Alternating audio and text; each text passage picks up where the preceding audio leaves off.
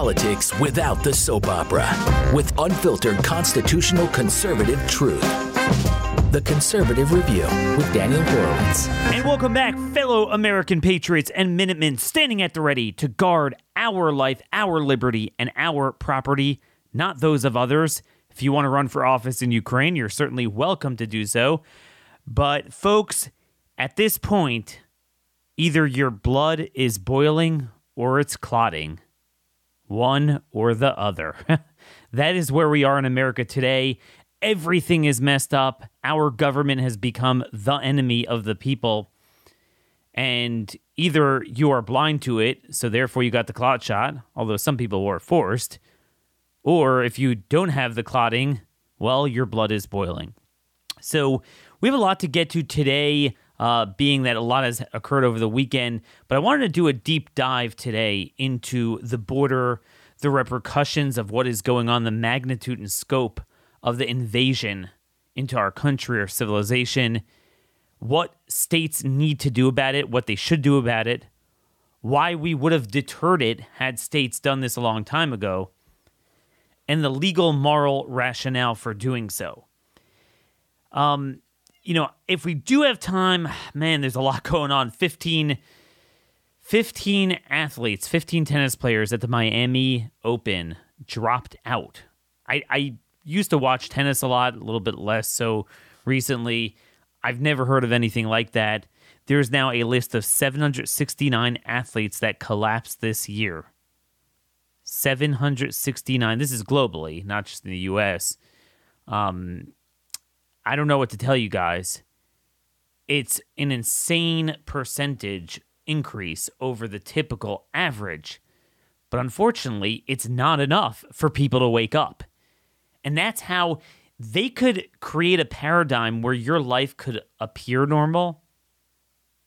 But there are so many crazy things going on around you. And if you are not told to get excited about something by the news, you won't. There's a group of us, a percentage that we seem to be immune from this onslaught of the news, but the majority seem to be taken in by it. So that's where it is, folks. I don't know if we're going to have time to get into the clot shot stuff, but we certainly will touch on that with guests later this week. But I want to start with Border Lives Matter. So when we got off the air on Friday, it was announced that they are ending Title 42, that is the healthcare related provision, the pan- the health emergency related provision that the Trump administration began in 2020 to expel immediately all single adult uh, illegal aliens that were coming across the border. Biden partially suspended that, and now they announced that they're suspending that effective in about six weeks or so. So, evidently, having what is it, 2.5 million people slated to come here this year, the size of the city of Chicago in one year is not enough they want to bring in even more people. Some estimates by CBP officials are telling Fox News that you could have 500,000 people come across a month. 6 million a year. Okay? Much greater than the size of the city of LA come across. I want you to conceptualize and fathom what that will do to a culture, what that is doing perhaps maybe it's a good thing. Maybe it will wake people up. I don't know. I don't know how bad that needs to get. But there should have been an immediate response from every Republican governor to say, no, Mas, we're not doing this. We are blocking this. Now, I want to discuss how they can do this. But obviously, the federal Republicans, you know, in the House and Senate, yeah, they can't do anything because they already gave up their leverage in the omnibus bill, knowing that Biden would do this. And I just want to make very clear you don't need Title 42, which is a health emergency related provision, to have sovereignty and to block an invasion. There's ample authority for that in Title 8, which is the immigration title. Um, but again, this is not about immigration. You reach a point where it's a straight up invasion, and we've long crossed that point. Article 4, Section 4 federal government has is it's called the guarantee clause. They guarantee states protection against an invasion. They have abrogated that. We no longer have a legitimate government in any sense. Think about this.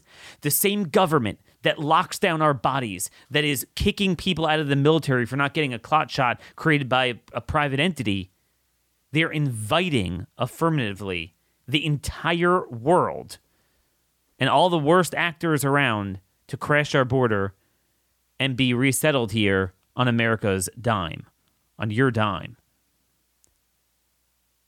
You know what I mean? It's not a matter of, oh, they're violating immigration law. I mean, they are, but it's much more fundamental than that. They're violating the bare minimum foundation of a social compact that a government is formed upon. They have no legitimacy to govern anymore. You have to remember that. They're talking about Ukraine and uh, Biden wants to impose more sanctions on Russia.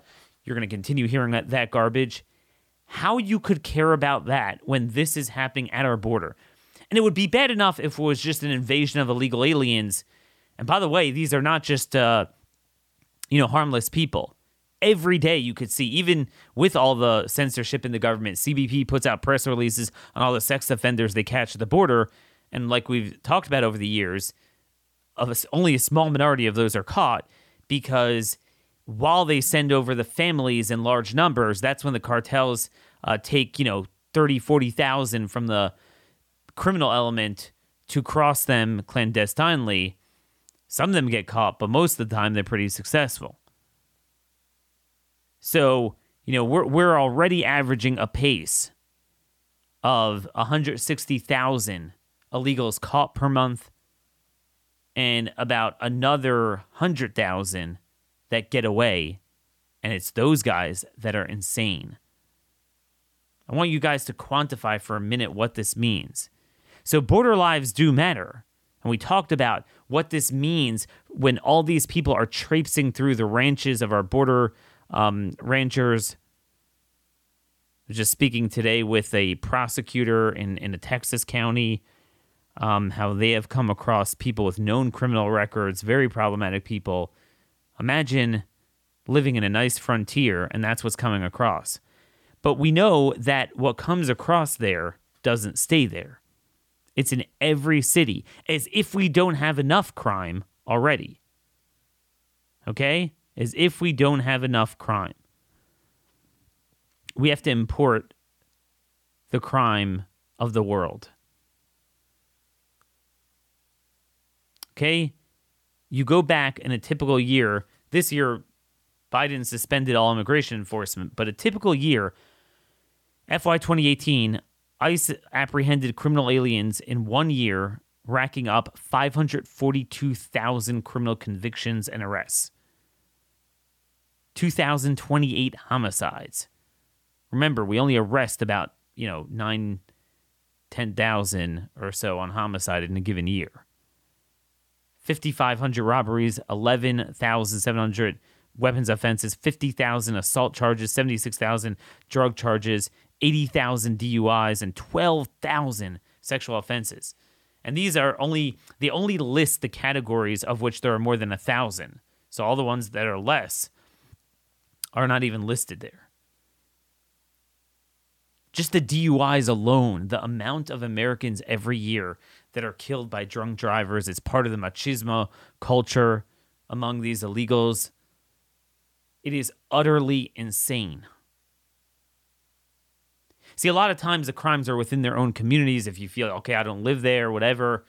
Um, but remember, we had this Daytona Beach couple that was brutally murdered in what the police chief of Daytona said was the most brutal murder he's seen in his career and this guy was previously arrested and let go. Imagine you have another country's criminal that's arrested for committing a crime and that somehow is not his last crime committed in the country. Is released. So sometimes it does affect other people. And DUIs, you know, they're out on the streets, so it could hit anyone. That is just the the measure of how much we've had in a given year. As of a few years ago, there were 3.26 million illegal aliens on ICE's undetained docket. ICE, as you well know, even under Trump, only really targeted those those with criminal records. So there were more than three million that they knew about. A lot of them they don't know about. That they knew about and targeted and, and remain in the country. So, and this is, I'm quoting to you from older reports because the government doesn't track this anymore because they don't want you to know.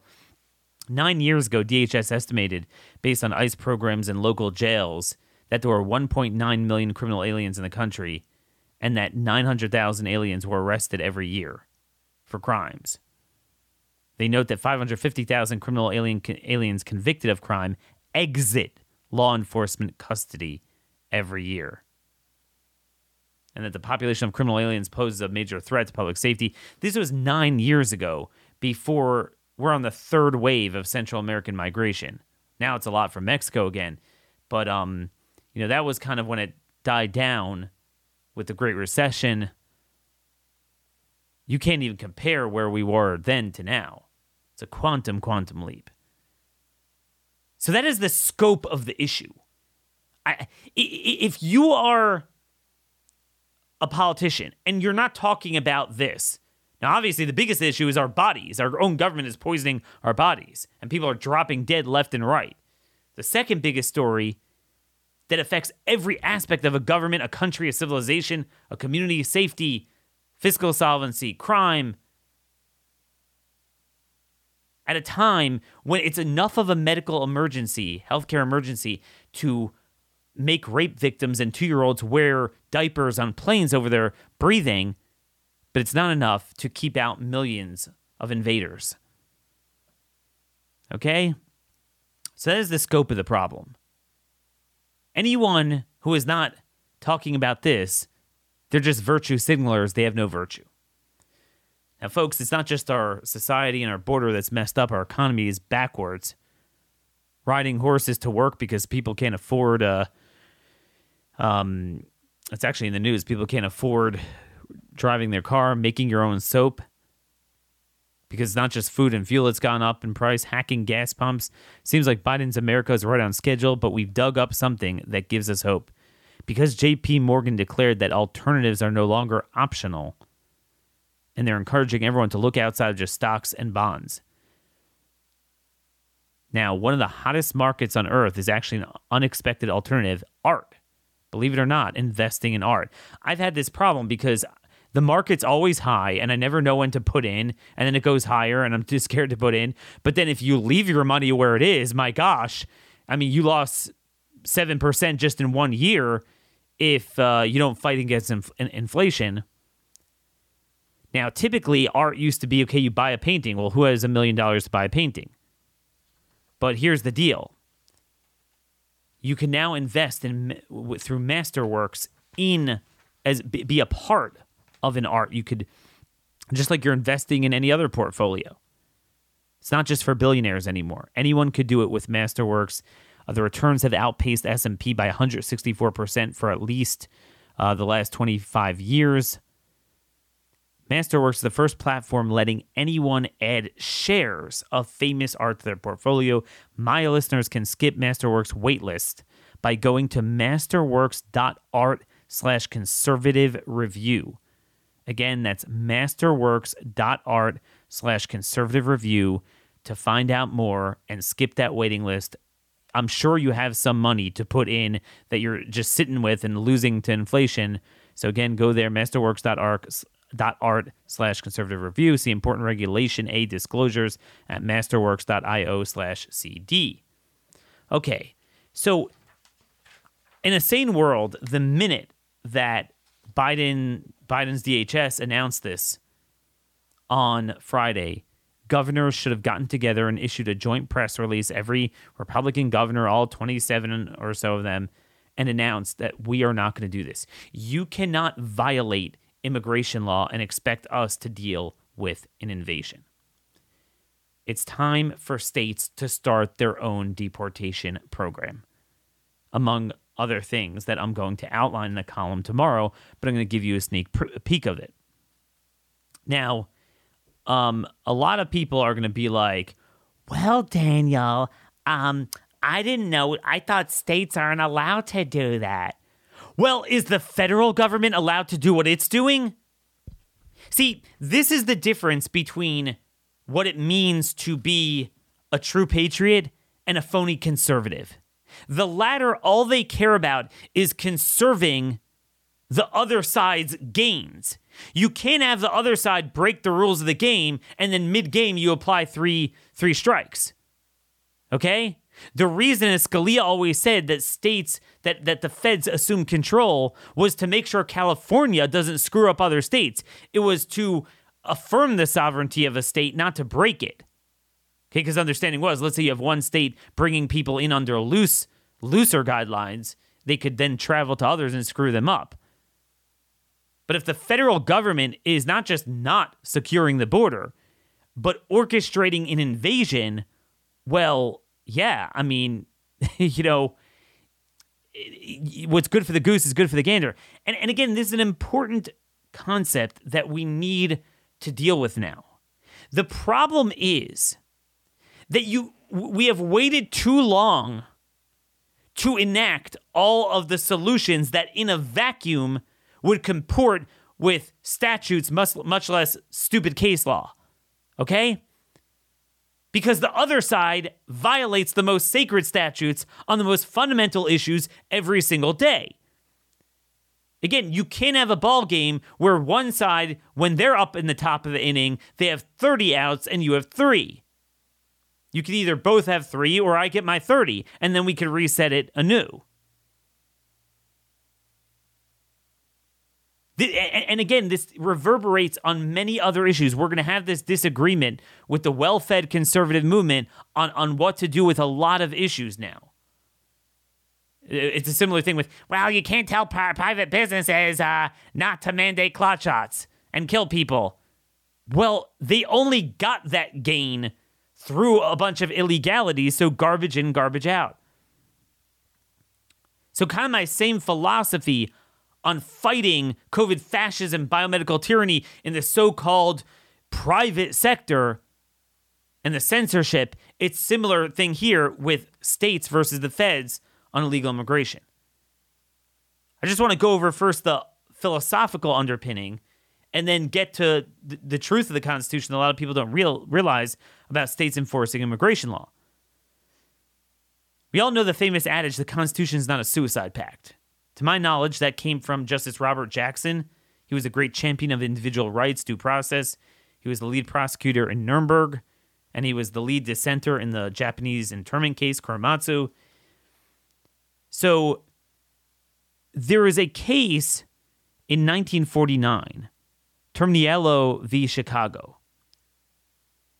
And his fellow justices ruled that a Chicago ordinance leading to the conviction of this fascist speaker that they convicted him on a basically an ordinance that they claim he violated that stirred up public anger and invited dispute and brought about, you know, violence. So um his fellow justices at the Supreme Court ruled that that ordinance was unconstitutional. It was unconstitutional, and in other words, he had the First Amendment right to speak his mind. Despite the fact that this disorderly conduct conviction overturned by his colleagues was a direct infringement upon the sacred First Amendment, still Jackson, who himself was a big champion of individual rights, wrote in his famous dissent that you reach a point when, quote, the choice is not between order and liberty, it is between liberty with order and anarchy without either. There's a danger that if the court does not temper its doc- doctrinaire logic with a little practical wisdom, it will convert the Constitutional Bill of Rights into a suicide pact. That was his famous statement. So even though, I mean, the Chicago Ordinance clearly did violate the First Amendment, but in this scenario, he felt that the majority reached the point of, quote, accepting the doctrine that civil liberty means the removal of all restraints to maintain order. He believed that treating this one aspect of the Constitution in a vacuum as a suicide pact, you know, at the dismissal of the rest of it in the long run would make, quote, the maintenance of free speech more endangered if the population can have no protection from the abuses which leads to violence. Okay? That was his dissent. Five of his colleagues disagreed. But what would he say in a case where the Constitution gives the authority to block an invasion? Obviously, that's why you have a country. These are foreign nationals who don't have a right to crash your border. And somehow you're going to say, well, I don't know. A state can't really do that, Daniel. I don't know. No. No. And by the way, you know, you might say this pr- uh, principle of a constitution is not a suicide pact, even against the First Amendment, was just a dissent, but not the majority. But a few years later, in Feiner v. New York, 1951, um, the court did side with the authorities, police in Syracuse, New York, who arrested a man for inciting a mob. This guy, Irving Feiner, he caused a riot in March 1949 in Syracuse when he urged black people to rise up in arms and fight for equal rights. So he directly caused, ca- called for that. He was arrested, charging with breaching, breaching the peace after police told him to stop three times. But this time, a majority of the court did rule that civil liberties cannot make governments powerless to prevent a breach of the peace or to use considered judgment when faced with a crisis, to exercise, quote, their power and duty to preserve peace and order, given, among other factors, the existing situation and the imminence of greater disorder. Now, can you imagine how the breach of peace, the crisis, and the existing imminent disorder at our international border would have been regarded by any normal judge in previous generations? weighed against an illegal alien's fake claim to enter and fuel the mayhem. Okay? So that's my broader point here. We, we, we find a concept where, even against the most sacred liberties like freedom of speech of an American, sometimes the broader order and peace and security trump that. You're telling me that the principle that all things equal, generally the feds should control immigration policy, not the states, would trump states protecting their sovereignty from an invasion that the feds are not only derelict in dealing with, but downright orchestrating? And again, where is the most recent example of when we saw this principle of the robustness of the police powers of a state? that almost every federal court ruled that when it comes to the pandemic, there's literally nothing a governor or a mayor cannot do to you, including your own body, without evidentiary standards, without due process, indefinitely. Everyone, they could criminalize your existence and your breathing. Okay? Box you out of public goods and services, public accommodations for not getting a clot shot. We were we were told, oh no no no, Jacobson, the states they can do whatever they want. And he, importantly, people forget one of the things they did was violate interstate travel. Remember the travel bans?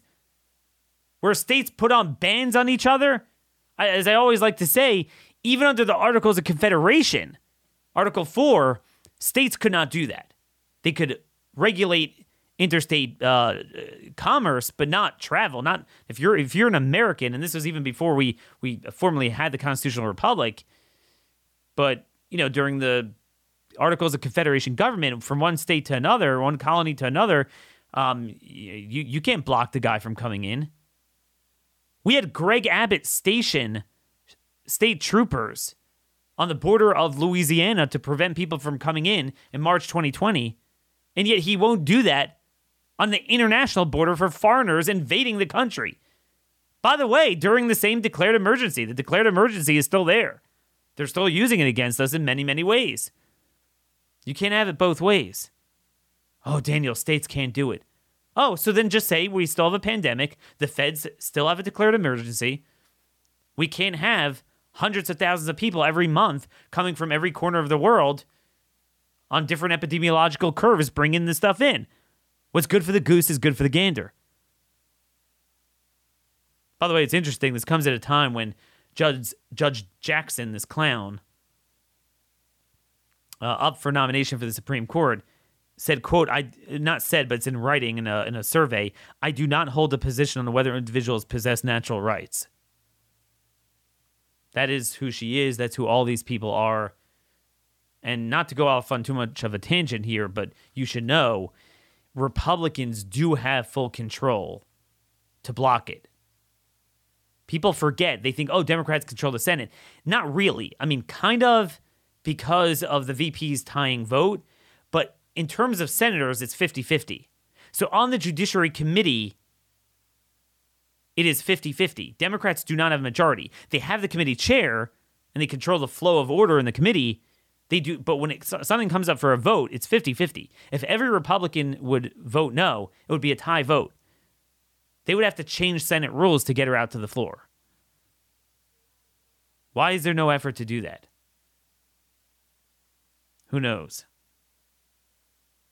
But that's where we are. Now, I wanted to note here, I just wanted to note that we don't even need to come on to the broad principle of the Constitution is not a suicide pact for states to act and unify together and create their own deportation regime. It's straight up in the law.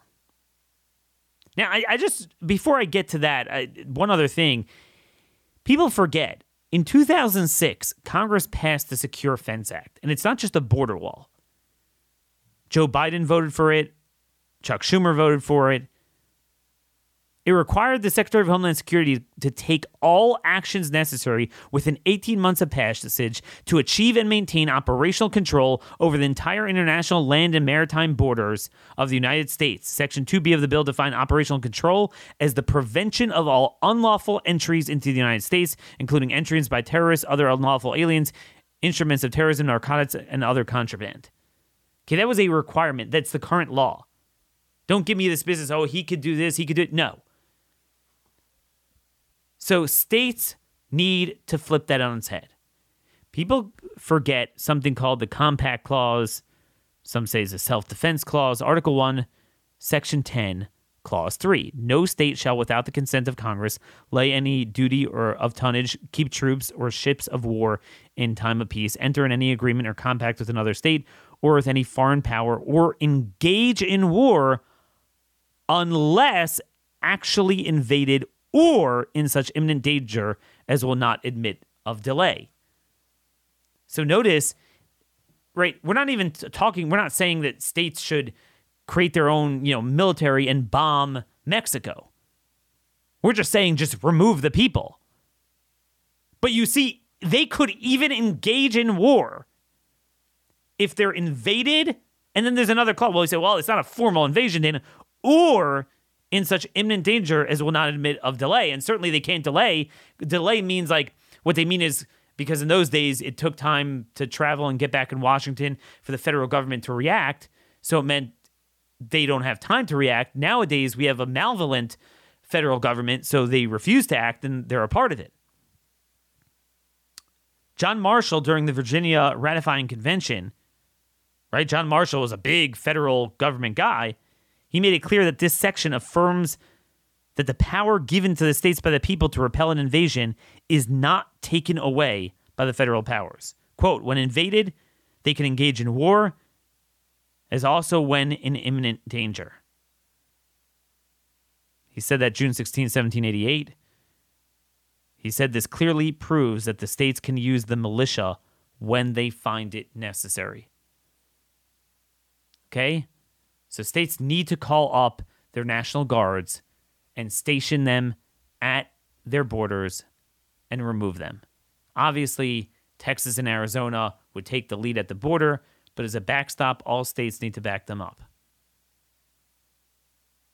Okay? Um, Joseph Story said in his commentaries on the Compact Clause writing that while the prohibition on states making war is obviously necessary, right, because you can't have 50 commanders in chief, it was wisely guarded by exceptions sufficient for the safety of the states and not justify open to the objection of being dangerous to the Union. He said, still, a state may be so, situa- so situated that it may become indispensable to possess military forces to resist an expected invasion or insurrection. The danger may be too imminent for delay, and under such circumstances, a state will have a right to raise troops for its own safety, even without the consent of Congress. And again, they're talking about literally making war. We're just talking about more of a lower level defensive measure, passively just look, you can't come here. I mean, the, the authority is actually there. Remember, they didn't. It's not like we have a federal government and then we divided it into states. No, we started with states and they ceded certain powers to the federal government, but often not completely. Madison originally drafted its language to be read as protecting against foreign violence, by the way. Now, he did put invasion in, but still, it's clear that it was not necessarily referring to a formal warfare with a nation state. Okay? The cartels are more powerful than the Mexican government.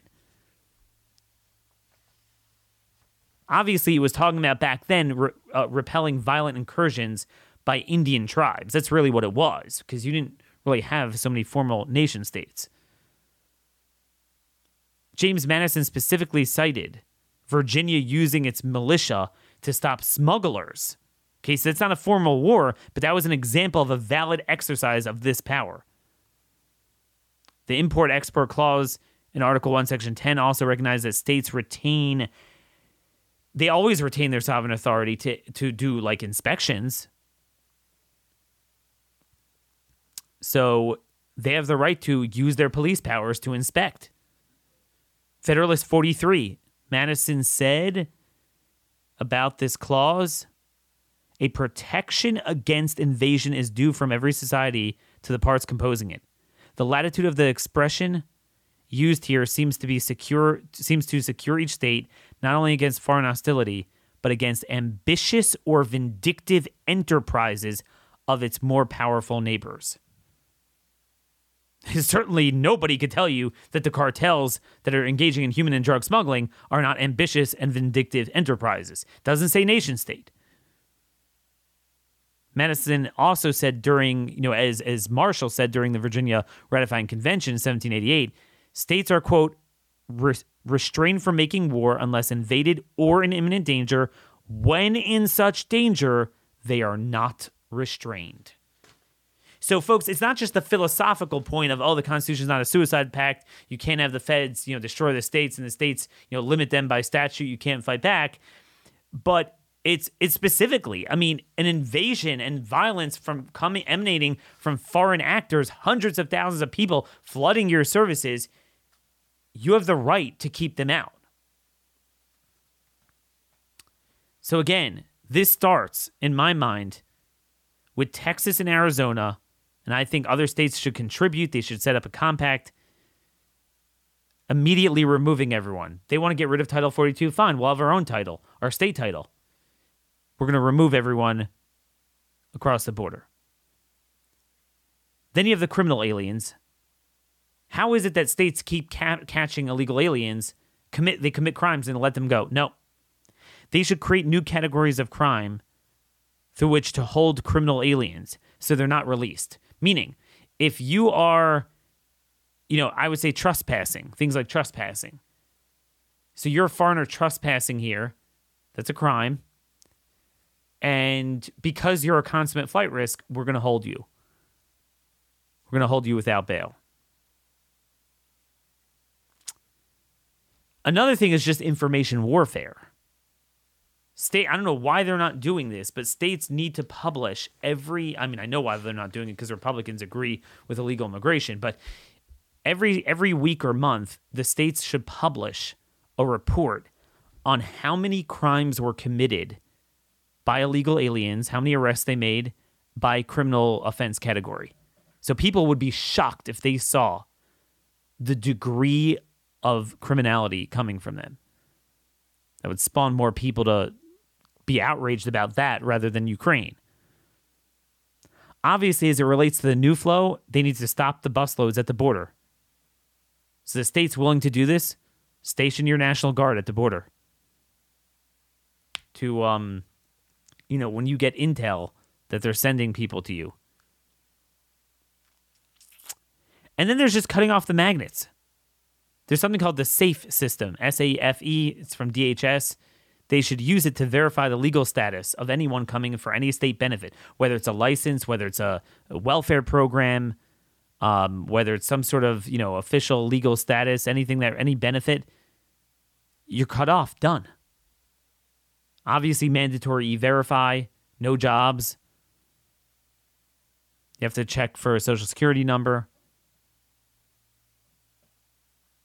Um, most illegal aliens are able to reside in this country.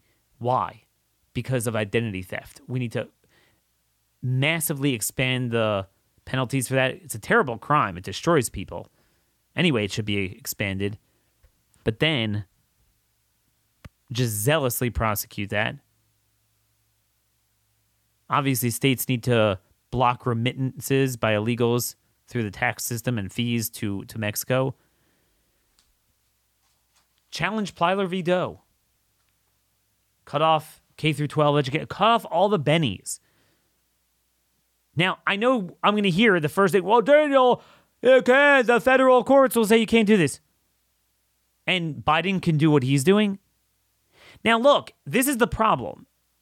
One governor, let's say people are obviously going to think of the Florida governor, and he, he was on this show couple months ago, and he said he would he would work with other governors to create a state deportation, return to Mexico policy. The problem is for one guy to do it alone, it's going to be very hard, you know, to stand up when we haven't created this precedent of, of standing up to the federal courts. But if they all got together, this is what it would mean.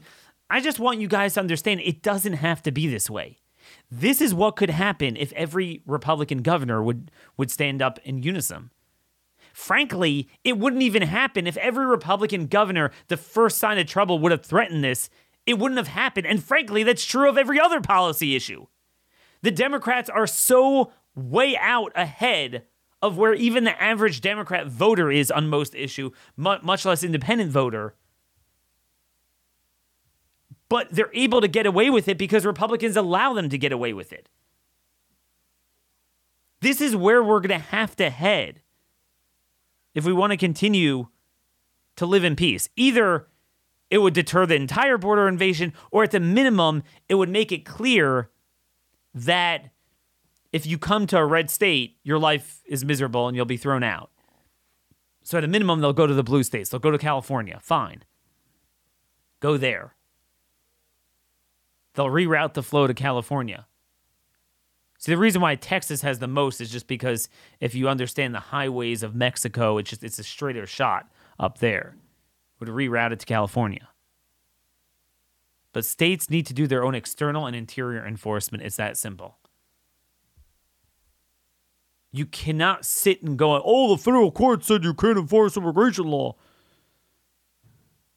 Yeah, well, you enforced immigration laws, so to speak, against Americans. Okay? COVID should have changed that. If they're going to have police powers, then believe me, we're going to use it when they're justified. So that's the point here, folks. I just wanted you to, uh, guys to understand it doesn't have to be this way. They should have the authority to do this. They do have the authority to do this. Are they going to do it? No, because red states are really blue and Republicans are Democrats. So they're not going to do it. They don't care. Have you seen many comments from them since Friday? Maybe one or two put out a press release. I don't know. They're not threatening anything. But this is the, in some ways I'm hoping that it's going to get so bad that it will force this resolution, which again will have a trickle down effect and help us for many many other issues as well. Because as you as you well know, we need to do this anyway. We need to have the self-separating. I think this is a good way to do it. So that is on border stuff. Um, just wanted to get to at least some uh where is this some some clot shot stuff today um wednesday i mean two days from now fda is meeting to approve the shot i believe pfizer shot on babies and toddlers okay And this is another opportunity for governors to stand up and say, you could approve it. We're not allowing the distribution of that in our states. But could you imagine that you would do it at this juncture after you declared the emergency over, except as it relates to when they want to? The variants have nothing to do with the original strain that the shot was created for. Negative efficacy up the wazoo, and people just dropping. Again, th- this is a story my buddy JD Rucker wrote this at the Liberty Daily. The tennis, he quotes from Free West Media the tennis world reacted with shocked after favorites Paula Badosa and Jannik Sinner had to retire during the quarterfinals of Miami Open. Okay, so it's not just early on, it's the quarterfinals. Badosa, soon to be the number three in the world, became unwell during her match against Jessica Pegula and left the court in tears. Badosa, who was confront, uh, comforted by her American opponent, decided to stop after consultation with her um, her doctor there. Pegula reached the se- semifinals of the Miami tennis tournament for the first time in her career after Badosa resignation, reported Yahoo Sports. In the men's tournament, the Italian phenomenon Jannik Sinner was forced to withdraw. He gave up after 22 minutes in the game against Francisco Cerundolo, the number 103 in the ranking world in the world. So again, the number three gave up to the 10, the ranking 103. Um, and yeah, the 23 year old Argentinian surprisingly reached the semifinals with his first participation in the Masters tournament in Miami, meaning the, the guys that ranked very low were able to get far because the other guys quit. And there's a list of 15 of them. Now, remember, you're you're going to hear a lot of news, and it's already all over the place. Oh, COVID creates heart elements. It's long COVID. But the problem is with the athletes, the reason why the athletes are such an important story is several reasons. Number one, they're all by definition, almost everyone to a person, is shot shot up because they they require it. They require it in all these tournaments. So they have the shots. So you can't say, oh, well, maybe it's COVID. Moreover, well, Daniel, they have the shots, but maybe they got COVID too. But the shots you told me at a minimum were going to protect the blood based disorders. Even if it doesn't stop infection, we were told it would stop critical illness. Well, heart's a pretty big deal. Shouldn't the, the shots at a minimum protect from that? Moreover, the reality is when it comes to heart ailments, there's no such thing. The, the, the virus definitely could affect your heart, but it does so immediately, and that's what kills people. There is no long term because it, it either downs you or not. It's the shots that have the, the, the mRNA coding your genes to constantly be a spike factory forever. We still don't know how long it lasts, but we know at a minimum it's for months. The long COVID is more the the brain fog, the disorientation, the headaches, not the heart issues. So there's that. It's, it's, it's, it's truly unbelievable. Then there's an article at the Daily Mail UK waiting time for ambulances is 70 minutes for heart and stroke problems, like heart attacks and strokes. And it's buried in the article. Right, it's titled Stroke and Heart Attack Victims Routinely Having to Wait 70 Minutes in Ambulance. Daily Mail they mention like, okay, you know, staffing shortages, pandemic, yada yada, and they mention record demand. Why is there a record demand? Okay, so that's again straight out in the open. Another data point excess deaths in Canada are up 24% for ages 0 to 44 just between July 31st, 2021 and October 2nd, 2021. So basically, just in August and September, those two months, excess deaths were up 24%. Gee, what, what occurred around that time? The mandates. Then what's interesting is there's some some other news here. If you go to icandecide.org, icandecide.org, they have the latest dump of 10,000 pages of documents from the court in Texas uh, re- uh, released by the FDA from Pfizer's documents. By the way, we have nothing from Moderna released.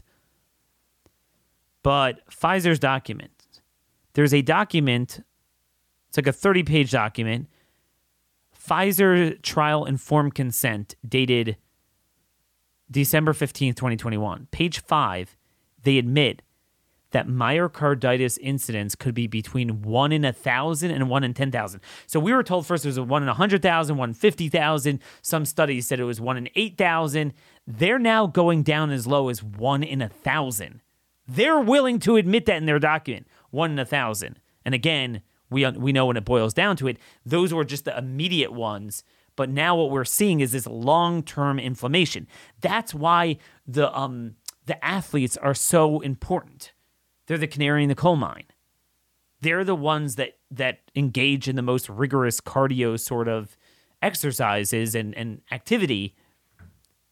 So if you have some budding inflammation and scarring on the on the muscle there, it, it, it could arrange. It could take time to come out.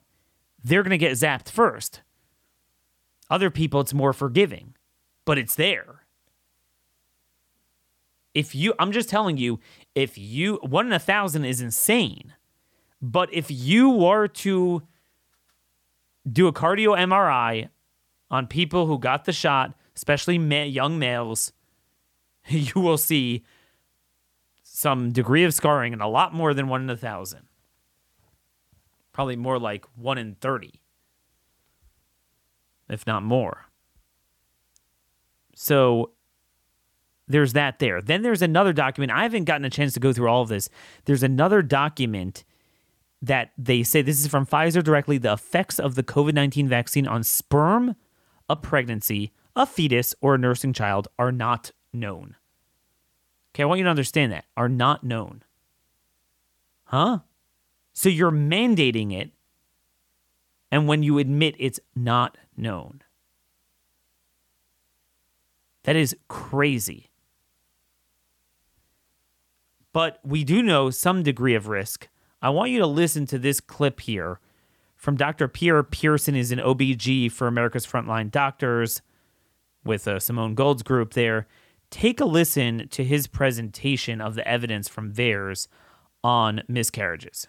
Hello, fact finders and truth seekers. This is Dr. Peterson Pierre with America's Frontline Doctors bringing you today's Frontline Flash. So, we know so far in VAERS there have been over 1 million adverse effects and deaths reported. But here's something that's really not being talked about the effect of these shots on the unborn. So if we take a look at some numbers from VAERS, we know that there are 3,725 fetal deaths since these shots have been instituted. Okay? Now, the CDC says there are about 550 million shots that have been administered. So, for every 147,651 shots, one fetal death. Now, we're going to take a look at all the uh, shots from previous vaccines between 2006 and 2019. There were 4 billion shots administered during this period of time and 1,369 fetal deaths, which equals to about for every 3 million shots, there's one fetal death.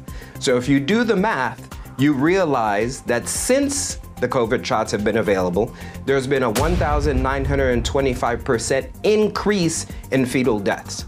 Did you hear that? A 1,925% increase, so almost 2,000% increase in VAERS reporting. Now, I think the way he phrased it is like an increase. It's not, we don't know an increase over a background rate, but it's an increase over the background VAERS rate if you compare to other vaccines. To other vaccines. So it's almost a 2,000% increase in VAERS reporting of miscarriages versus a similar denominator number of doses administered of other vaccines. Again, we now know that VAERS is the tip of the iceberg, especially with miscarriages, because that's a delayed reaction by definition. So it's going to be woefully underreported. Woefully underreported. I mean, that in itself is just crazy. But what are you going to do? Who's who's going to stand for us? It's one more story I want to share with you on that note. If you remember, we had Dr. Sam Sigoloff on. He's active duty military. He's one of the whistleblowers of the military. He's a family doctor. He deals a lot with the wives and children of soldiers. Um, so he deals a lot with kids. Seems like he deals a lot with with with with babies and kids. And he's he noted, you know, we're we're talking a lot about the risk of pregnancy, um, birth defects. He talked about nursing women nursing women. So there's a document that has been released. Again, from uh, Pfizer, it's 5.36 cumulative analysis of post authorization adverse event reports. Um, it's that's the big document everyone's quoting from. You know that has nine pages worth of adverse events but this guy, Igor Chudov, he has a Substack. You can go to igorchudov.substack. And he has a nice piece out. If you look at page 12, they talk about 270 mother cases and four fetus babies representing 270 unique pregnancies. Okay. And so there were 27 270 pregnancies that occurred in their reporting, you know, throughout people who got the shot from their surveillance, one pregnancy resulted in a normal birth. Huh? Okay. Another birth reported resulted in neonatal death. No other births were reported. Now I'm not I'm not telling you 269 out of 270 died. They didn't, but in there that's all they have. No other births were reported. 238 pregnancies had no outcome because they were still ongoing.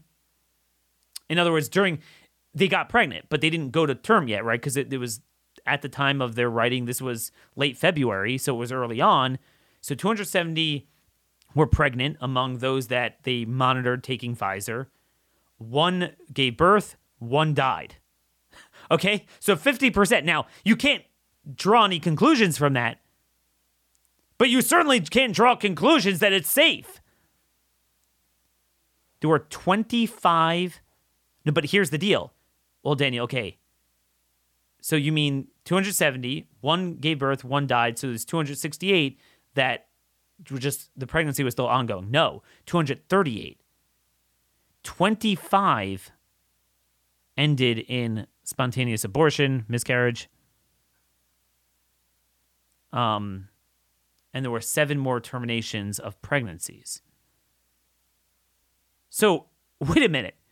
The only data we have is one in one, a 50 50 ratio. So that's that's one thing he notes. Then on this page 12, he notes another interesting thing. The sheer number of adverse effects. I, I can't believe no one else caught this, and, and kudos to, to Igor for catching this. But in infants who are breastfed by vaccinated mothers, and this is what what Sam Sigoloff was uh, like when I called him the first time. You know, I expect him to talk about all different things in the military, and the first thing he wanted to talk about was breastfeeding babies. I was like, really? But take a look at this. There were 116 cases of breastfeeding babies exposed to a mother, right? So 116 in their sample size, 17 cases of adverse events. That's a huge denominator there, a huge ratio of adverse events. What is that? 14% or so? pyrexia, rash, vomiting, diarrhea, insomnia. Three of them were serious. Three out of 117, that, that's a big deal. What in the world? What in the world? That is crazy. But I, I, I remember thinking, you know, as um, you know, Sam told me that this was this was a big thing for him. And you know, when you see this document after having a doctor has seen a bunch of breastfeeding feeding mothers and was actually he was the most alarmed by that more than anything. So, yeah, I mean that's that's nuts. 17 out of 133, it's 12.7%. So 12.7% adverse reaction to babies out of their sample size. Okay, that is absolutely wild.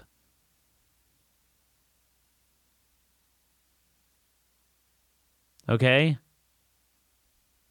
Look at this 124.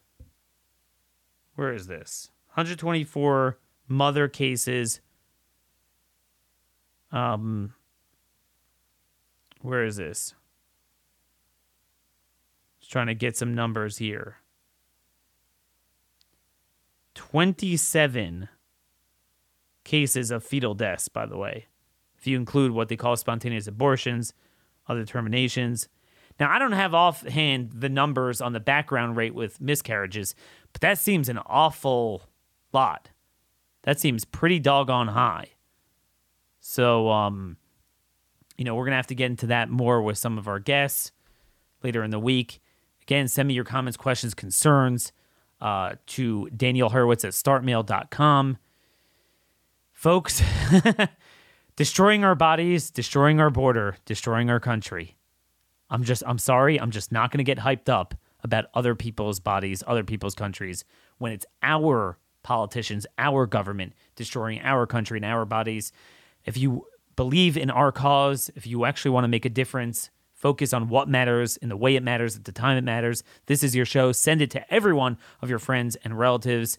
Um, uh, go to iTunes or anywhere you listen to the show. iTunes is great because you can give me a five star rating with a comment.